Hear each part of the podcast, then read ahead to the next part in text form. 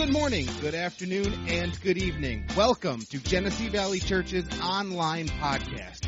G V C is a non-denominational church in Flint, Michigan, and our mission is simple: to love God, love people, and love life.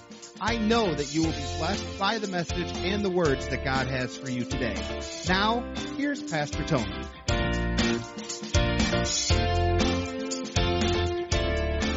Let's jump right into tonight. As we have in the last couple of weeks, we've been talking about the glory of God. And we've used it or talked about it from that perspective or that label. But we really said when it comes to the glory of God, the Old Testament defines it in the Hebrew as the weightiness or the heaviness of God. We've been talking really that it's the manifested presence of God, right? The Bible also talks about it from the perspective of being the power of God or being the anointing or really the presence of the Holy Spirit. And really the glory or the anointing is the work of the Holy Spirit. You realize that Jesus is not working in the earth. He's seated at the right hand of the Father. In fact, the Holy Spirit is the one that is moving and is ministering to God's people. So really, it is the modern day work of the Holy Spirit. When you sense God's presence, when His glory shows up, it's really the functioning and the operation of the person of the Holy Spirit, right? And so I just love it when the Holy Spirit shows up, don't you? And we ought to become more acquainted with and have a greater expectation of just Him being in our presence. And as we do, He shows up. I'm telling you, it's just amazing when we have that expectation. And so I want to continue to talk about this tonight and just help us uh, come to a greater uh, desire to see God move in our midst. And so if you will, turn in your Bibles to Psalm, Psalm one thirty-nine. And this is Wednesday night, and so we have the opportunity just to teach a little more in depth. And so I'm kind of going to teach the way I used to teach, you know. Uh, a long time ago, man, I'd give you a lot of scripture. You'd have to be flipping here and there and going everywhere. And so uh, hopefully on these Wednesday nights, you become real familiar with your Bible and uh, just fall in love with your Bible. But uh, in first, or excuse me, in uh, Psalm one thirty-nine, starting in verse in verse one, we're going to read one through ten. And it says, "O Lord, you have searched me and known me." Now, just before we continue reading, I want us to really pay attention to how this is written. Because as I said before, God really generally wants us to experience Him tangibly. He wants us to experience Him on a personal level. And so many times I think that when we start talking about the presence of God, or even talking about God for that matter, it's real easy to say that we know about God. But there's this side of really knowing God. And I believe that there's too many believers that know about God. And they're a Christian and they're going to heaven. But the only time that they're really going to get to know God is when they get to heaven. Right? You remember I made this statement before. Is that, you know, the Bible says that when we get to heaven, if we've, if we've lived this life well walking with Jesus, the Bible says we're going to go to heaven and receive a robe of righteousness. But if you're like Jordan, you're going to get a Speedo. And so, listen, you want to make sure. Just wanted to paint that picture again, man. And so, God wants us to experience and know Him. So let's continue. It says, in verse one, it says, "O Lord, you have searched me and have known me. You know my sitting down and my rising up. You understand my thoughts afar off. You comprehend my path and my lying down. You are acquainted with all my ways. For there is not a word out of my mouth. But behold, O Lord, you know it all altogether. You have hedged me behind and before, and laid your hand upon me. Such knowledge is too wonderful for me. It is high, and I cannot attain it." Notice what it says there. Stop for a moment. Notice it didn't say that we cannot obtain it. It says, I can't attain it. But on that front side of what we're going to be looking at, all those verses in which we read, all of us could hook up with that and say, yeah, I believe that. I can expect that. That's just how God is. That's just who He is. God knows everything about me and God cares about me because He's God. And it's all God towards us. And we put God up on this pedestal and say, yes, that's the God that I know about. But then as it continues to read, as we pick up here in verse seven, it says, where can I go from your spirit? Or where can I flee from your presence? If I ascend into the heavens, you are there. If I make my bed in hell, behold, you are there. If I take the wings in the morning and dwell in the utmost parts of the sea, even there your hand shall lead me, and your right hand shall hold me. Now, like I said, the front part of it, or like, yes, that's God. But then we get to that latter portion where we talked about not being able to escape God's presence. All of a sudden, it seems as though we look at that as though it's all of a sudden become mystical, or it's all subjective, or it's all just kind of uh, painted pictures to kind of give us suggestions of, of thought. But God is telling us God desires for us to experience His presence, and there's nowhere that you can go that you can't escape His presence, right? But once again, I think when we start talking about experiencing His presence and being able to be enveloped by it and actually being able to have relationship with Him that is tangible, we start looking at it from the perspective of saying, I know God, and it's like I'm talking about saying that I know Mickey Mouse. Oh, I know God. I know Mickey Mouse. I've known Mickey Mouse since I was a little kid. I mean, I can remember growing. I know Mickey Mouse, right? You know what I'm talking about. The example of we seem to somehow put it on this fairy tale level of, yeah, I know him. Oh, gosh, I so liked him. I, I just so believed in him when I was a kid. Or to say, like, I saw Mickey Mouse. The Bible says that we can experience and see God moving. We looked at so many verses in the Old Testament and even in the New Testament where the Bible says that they were able to see him and, and, and recognize him and, and be able to be moved by and touched by him. But as I said, when we say, well, I saw Mickey Mouse. You did? Yeah, man, we were down at Disney, and I saw Mickey, I saw Minnie, I even saw the princesses, I saw the, the seven dwarfs. They were there. And we get all excited, and it's like, I'm excited because I saw them, but all the while, I know that there's just people inside of those. Are you seeing what I'm saying? It's like, yeah, we see it, yes, we believe it, but it's almost like it's a distance off, or it's like make-believe, or it's like, well, that's just superficial thinking. But God really desires for us to know Him. He wants us to experience His presence. He wants us to know Him. And so, to help us see how simple this is, and, and for some, I think we make it more difficult than it has to be.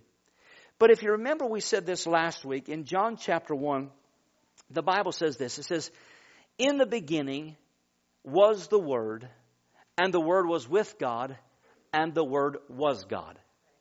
Okay, so let's stop and really break that down. In the beginning was the Word, and the Word was with God, and the Word was God. Do you see it driving home a little different picture now? In the beginning was the Word, and the Word was with God, but the Word was God. And then in verse fourteen it says, and the Word became flesh and dwelt among us. So it begins to put a personality to the Word of God, right? Who's the personality? The personality is Jesus. And so, therefore, the Word of God is equal to, or really is, Jesus. The Word is Jesus, and the Bible says that whenever the Word shows up, Jesus shows up, right? So that's why we put such an emphasis on the Word of God around here. We don't like just to give you a Reader Digest message. We don't want to just make you feel good. We want to give you substance that you can take home, because if you get the Word of God, you're getting Jesus. And if you begin to put the Word of God to practice in your life, all of a sudden Jesus starts showing up. Jesus becomes manifest in the flesh. He does? Yeah, just begin to meditate begin to get into the Word of God where it talks about healing. When you need healing in your body, when we had a friend that had cancer, what did she do for four weeks? She got into the Word of God, got into the face of Jesus, and began to get Jesus manifesting in the flesh. And we saw what take place? Jesus, the healer, show up. And when she got to the doctor, no cancer. See, the Word of God will express the manifested presence of who Jesus is, right? So if the Word is equal to Jesus or Jesus in the flesh, you can't separate the two. Then let's just begin to talk about Jesus to begin to help us see how the presence, the glory, the power, the anointing of God begins to be functional and become real in our life. You realize that the Bible spoke of the Messiah, the one that was coming, right? But they spoke of him as the Christ, right? And we also see in the Word of God that he was called Jesus the Christ. Christ was not his last name. He was Jesus the Christ. Christ was a description or descriptive name of who he was, right? In fact, the Bible says this. This might help you just a little bit. You know, the Bible says that there is no other name under heaven that's given such as Jesus. It says every knee will bow and every tongue will confess at the name of Jesus. In the Bible, Jesus says, you pray in my name, right? There's power in the name. That's why when I pray and I get to the end of my prayer, I say, in Jesus' name, amen. Right. Or in Jesus' name, the anointed one, so be it. Have you ever heard somebody say it this way? Well, in Christ's name. No, that's not how the Bible tells us to pray. It didn't say pray in Christ's name, because Christ is not a name. It's just a description. Or you hear somebody else say, in your son's name. There's no power in praying that way. Have you ever heard somebody pray that way? And they were praying this prayer. And in your son's name, amen. Right? There is no power in praying in your son's name. Do you remember the seven sons of Sceva? They didn't know the power of the name. And they didn't have a relationship with Jesus. Remember when the demoniac man came? They said, in the name of Jesus, the one whom Paul preaches, we command you to leave. And the demon said, Jesus we know, Paul we've heard about, but who are you? Right? And so there's something to be said for understanding the power of Jesus. All right, so we said Jesus Christ. That word Christ is actually translated as the anointed one and his anointing. What did we say that the glory was? We said that the glory was the manifested presence of God, or it is the power of God, or the anointing of God, right? So whenever Jesus shows up, Jesus shows up with his power, with his glory, with his anointing every single time.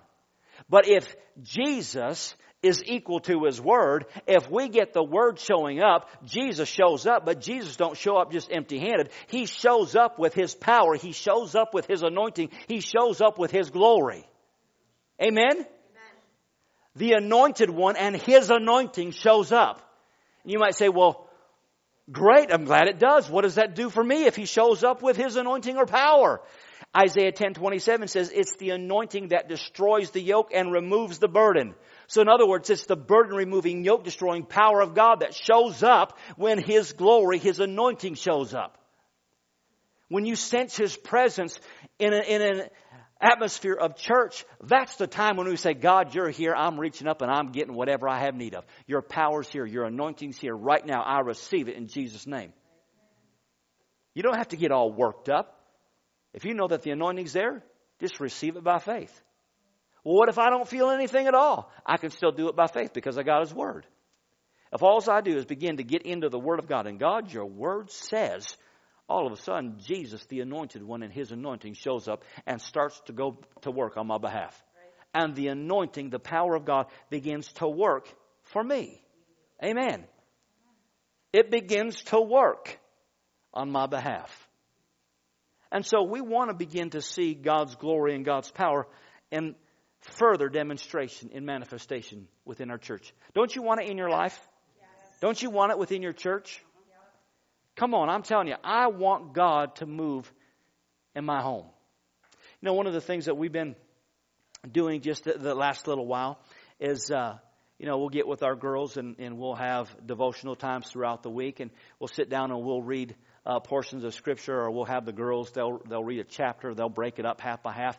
And I typically always have them read a, a section where out of that I can take a verse that I want them to begin to, to memorize and, and meditate on the week. And so this particular week is Matthew chapter six, verse thirty-three. And so I've got it written up on the bathroom uh, mirror. And so whenever we get ready to read, I say, okay, who's got the verse? And like, oh, they'll get half of it. And so they'll run into the bathroom and they'll, they'll come back and they'll give me a. So what am I doing? I'm getting the word in them. I'm getting them acquainted with the person of Jesus. I'm getting them acquainted with the Anointed One and His anointing. So that way, when it comes, when push comes to shove, what do they do? They tap into, oh, Mom, Dad, we need you. No, they can tap right into the power of God themselves. The Word of God says. What was the last week? Can you help me out? You remember last week?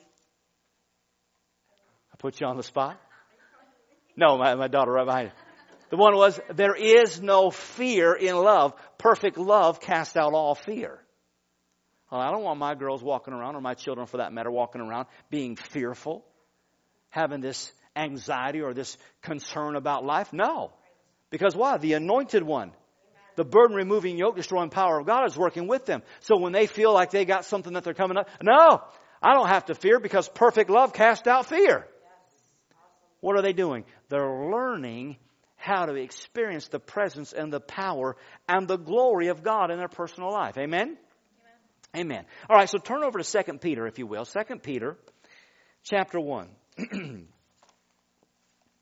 Second Peter, chapter one.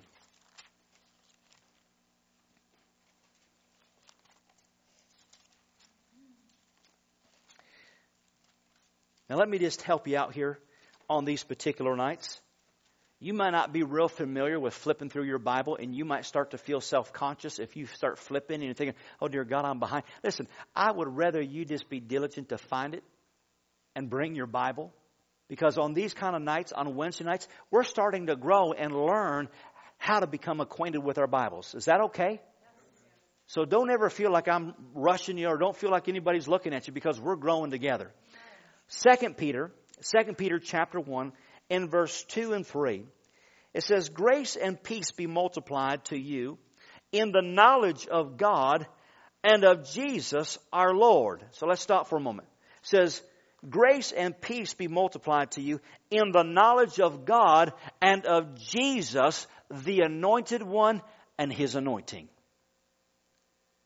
So you can become acquainted with, or knowing how to cooperate with, the power of God, His presence, His anointing. And then verse three, it says, and His divine power has given to us all things that pertained, pertain to life and godliness, through the knowledge of Him who calls us by what? By glory and virtue, or that word virtue is power. Come on. The Bible says that He wants us to begin to experience Him and know Him and begin to understand this divine power, or this glory that's available to us. And it comes through having a knowledge of Him, right? Yeah. Having a knowledge of Him. He's Jesus Christ, the Anointed One, and His anointing. So look at it this way. In Acts chapter ten, verse thirty-eight, it says how God anointed Jesus with the Holy Spirit and power. And then Jesus went about doing good and healing all that were oppressed of the devil. So when was it that Jesus became anointed? Or, or was able to, to do anything against the enemy? It was when He was anointed, right? And once He became anointed, He went about doing good and healing all. Well, that's who we're becoming acquainted with. Jesus, the Anointed One. And when He comes and begins to work on our behalf, He begun, begins to tear down everything that the enemy has tried to build up against you. Do you realize that he's trying to build up a case against you? Oh, sure. He's trying to build up a case of all the things that you've done wrong. He's trying to build up a case of all the stuff that you should have done. That, you know, I tell you what, that's really where the enemy gets me. He doesn't get me on my past faults and failures. He gets me on all the things that I would have, could have, should have done. You know what I'm talking about? He, he'll bring condemnation in either way. Well, you know, you should have done that. Well, you know you wanted to, but you just drug your feet and you still haven't done it yet. Well, do you realize that the Bible says that God can help me redeem the time? All right, so do I get into condemnation? No, I just purpose to trust God. God, get me right back where I need to be and allow the power and the presence and the glory of God to, to help me do what I need to do right now. Amen? Yeah. Come on, the Holy Spirit is your helper. In fact, I was just laying in bed last night. Couldn't sleep for whatever reason. I, oh, I know why I couldn't sleep. I was cold. Yeah. Have you ever had one of those nights where, you know, you go to bed and it's like, I'm just freezing. I'm sitting there, I'm freezing, and I try to snuggle up with my wife. She's like, get off of me. And I'm like, come on, I'm cold. And so I'm laying there trying to get warm, and it's like one thirty in the, in the middle of the night, and I'm just like, okay, well, I might as well pray. And so as I'm talking, that's part of my prayer last night, as I'm laying there in bed, as I'm talking to the Lord. I said, Holy Spirit, I said, you are the helper. I said, so here's a couple areas that I just want you to help me. And part of the things that I was asking him to help me are some of those things that I was exactly talking about, things that I've dragged my feet in. That the enemy comes and says, well, you should have done that. No, the Holy Spirit and power, the anointed one and his anointing can come up alongside of me and partner with me and begin to help me do those things that I'm dragging my feet on. He's not going to make me do it. But have you ever asked the Lord to help you in those areas? And it seems as though he just kind of pokes you in the ribs. Oh, yeah. Oh, yeah. Yeah, I think I'm going to do that. This kind of helps get your attention. Help gives you a little, little wind to your sails, right? God wants to help us. And so once again, God is looking for us to experience him and begin to tap into his presence, his anointing, and allow it to go to work on our behalf. I said that the anointing is the burden-removing, yoke-destroying power of God. The Bible says that he's come to destroy the works of the enemy and all the yokes that he tries to put upon you.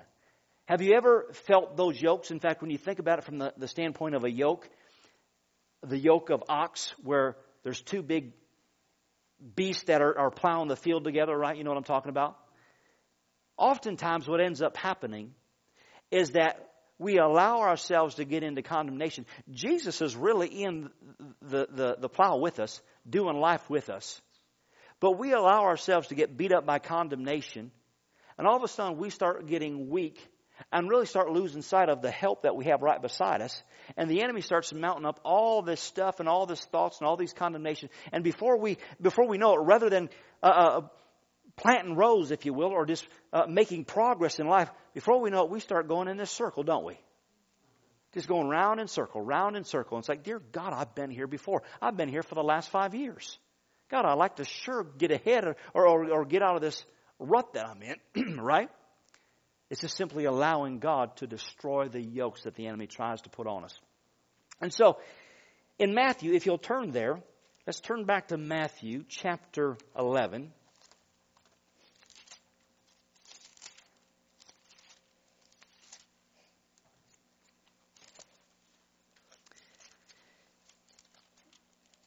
Matthew chapter eleven, verse twenty-eight. This is Jesus speaking. It's written in red. And he says this. He says, come to me, all you who labor and are heavy laden. I will give you rest. Awesome. Did you notice that Jesus gave you free access? Yes. Come to me, all of you that feel heavy. Come on, have you ever felt that way? Just felt the pressure of life, just everything that we were just talking about. You feel the weight of it. Jesus says, don't worry about taking care of it. I'll take care of it. Just come to me. Mm-hmm. You feel the pressure. You feel the guilt. You feel the shame. Just come to me. Amen. And he says, what verse did I want? In verse twenty-eight, he says, but um, where am I at? Chapter eleven. I was in verse chapter twelve. Okay, twenty-eight. He says, come to me, all you who labor and are heavy laden, and I will give you rest. Take my yoke upon you. And learn from me, for I am gentle and lowly in heart, and you will find rest for your soul. For my yoke is easy and my burden is light. Amen. Amen. Amen. Have you ever felt just the heaviness and the burdens of life for whatever reason? God just desires to remove the yoke. And he says, come to me, take up my yoke. What is the yoke? The yoke is his anointing. And it destroys the yoke of the enemy. And he says, my yoke is easy. Come on, I know I'm speaking from a pastor's perspective right now, but sometimes ministry can seem very hard and challenging. And oftentimes when it feels like that, it's because you start doing things in the arm of the flesh. And God never said that, that ministry had to be hard. He said, now I know those people you're pastoring are hard-headed. He said, no. But life doesn't have to be hard, right? If we'll purpose to partner with God. But here's the thing that I want you to understand. As we, he says, take my yoke upon you. What is his yoke? His yoke is his anointing. And here's what is so cool when we begin to see this. As I don't know if your Bible has it, but you'll see little verses that are beside or after certain verses. In chapter, or excuse me, in verse twenty-nine, where he says, take my yoke upon you and learn from me, for I am gentle and lowly in heart, and you will find rest for your soul. And the chain reference verse is Philippians chapter two, verse five. So there is a verse that is directly connected with what Jesus just said. So let's go over there to Philippians chapter two. So if you've ever wondered, what are those little chapters and verse and book references after particular verses? That's it. Philippians chapter two.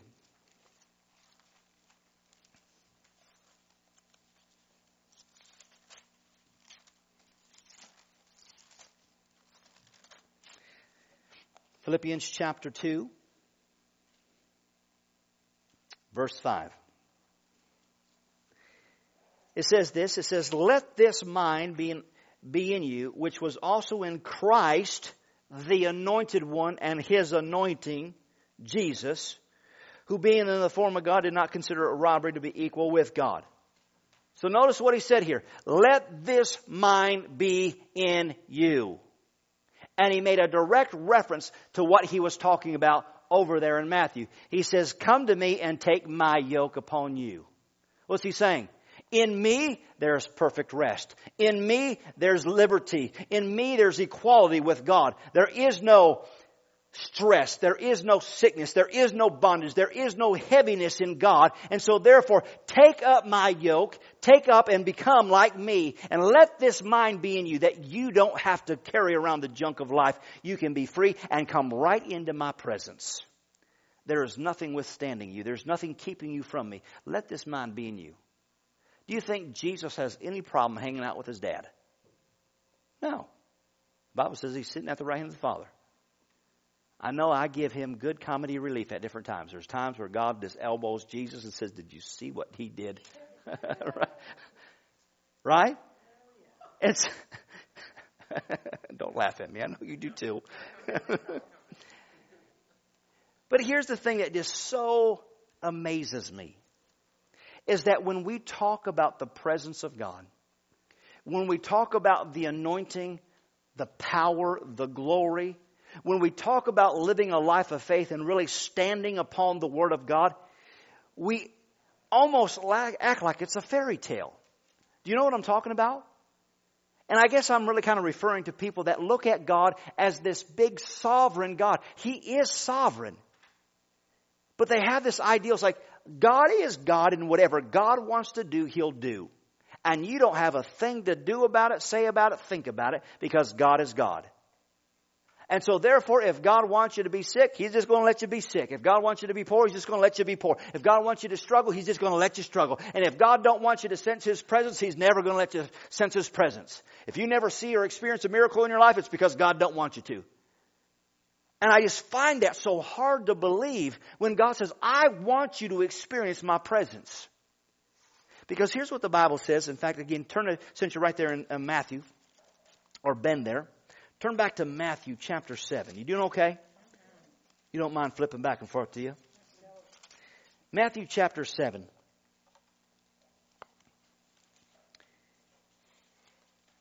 Verse ten.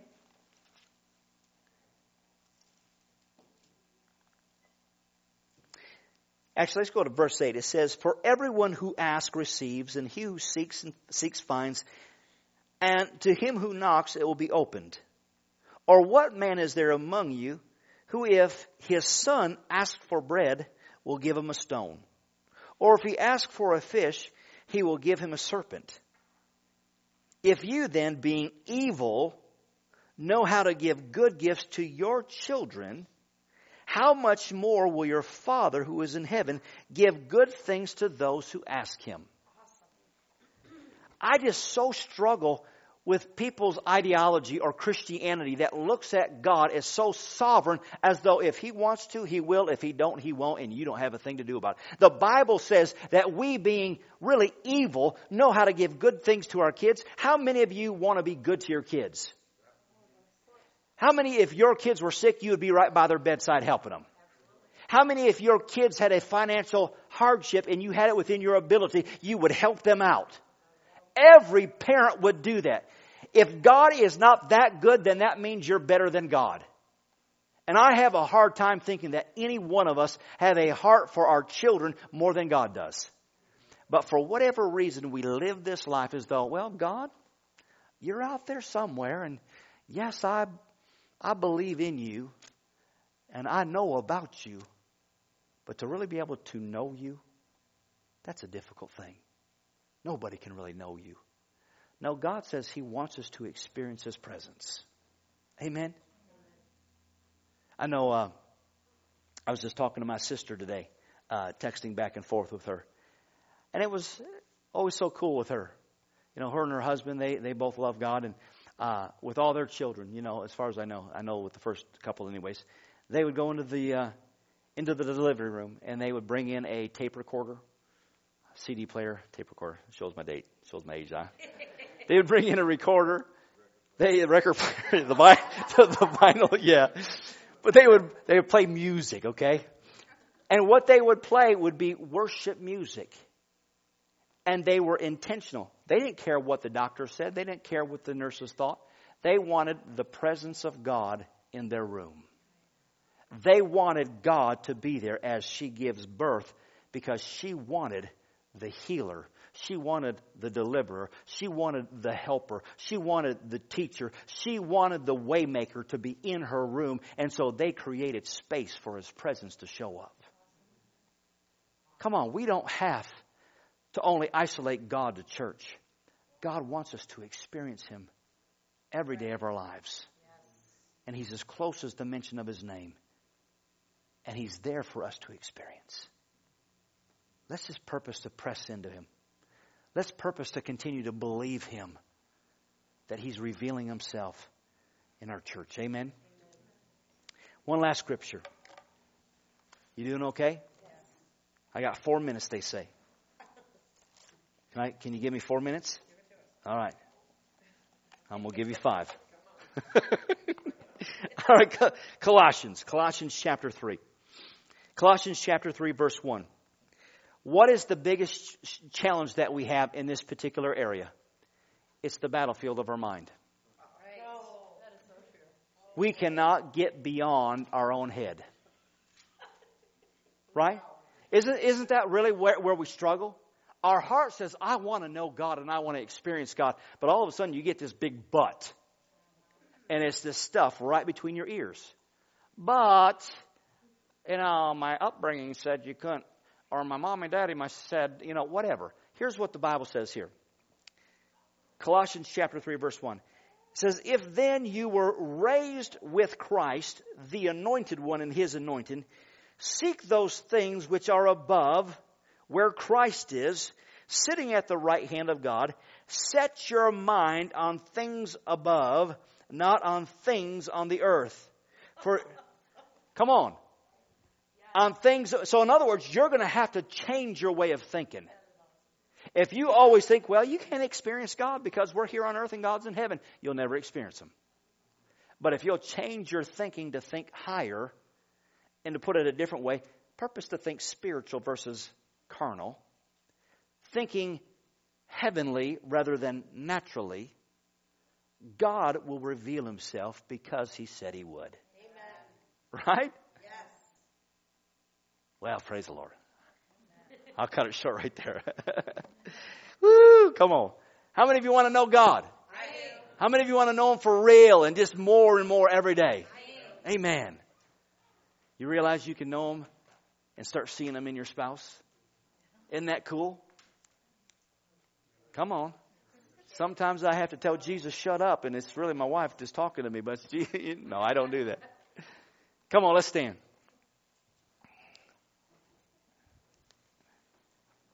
Praise the Lord. Father, in the name of Jesus, I thank you, Father, that you are stretching us. You are messing with our thinking.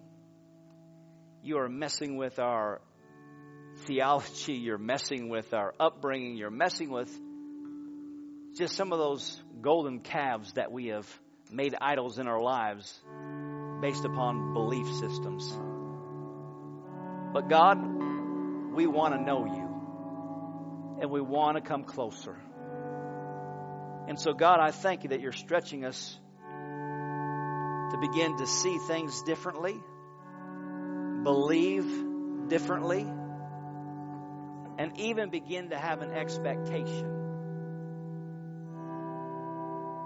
Yes, you have given us permission to expect from you. God, your attitude towards us isn't to say, who do you think you are to expect anything from me? No, God, your heart is saying, I want you to expect. I want you to expect me to honor my word. Expect me to be the Father and the God I said I would be. So, God, we thank you that you are becoming more real in our lives in Jesus' name. And we all said, amen. Amen. Amen. Let me just say this before we leave. Just because of the nature of Wednesday nights, if you're ever in a position where you just desire more of God and you'd say, you know what, I... I just want to be filled with the Holy Spirit. I never want there to be an opportunity where you say, you know what? I never get that chance. If there's ever a time where you say, I want to be filled, would you pray for me? We'll pray for you. Because it's the greatest experience outside of knowing Jesus. Amen. Amen. Amen. You're dismissed. Yeah. Yeah.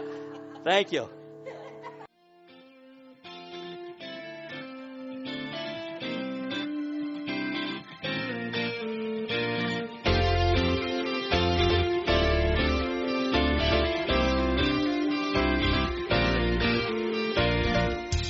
Subscribe to this podcast and take a look at all of our social media sites, which can be found at our website, g v church dot t v.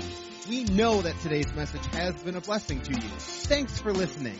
We are Genesee Valley Church, loving God, loving people, and loving life.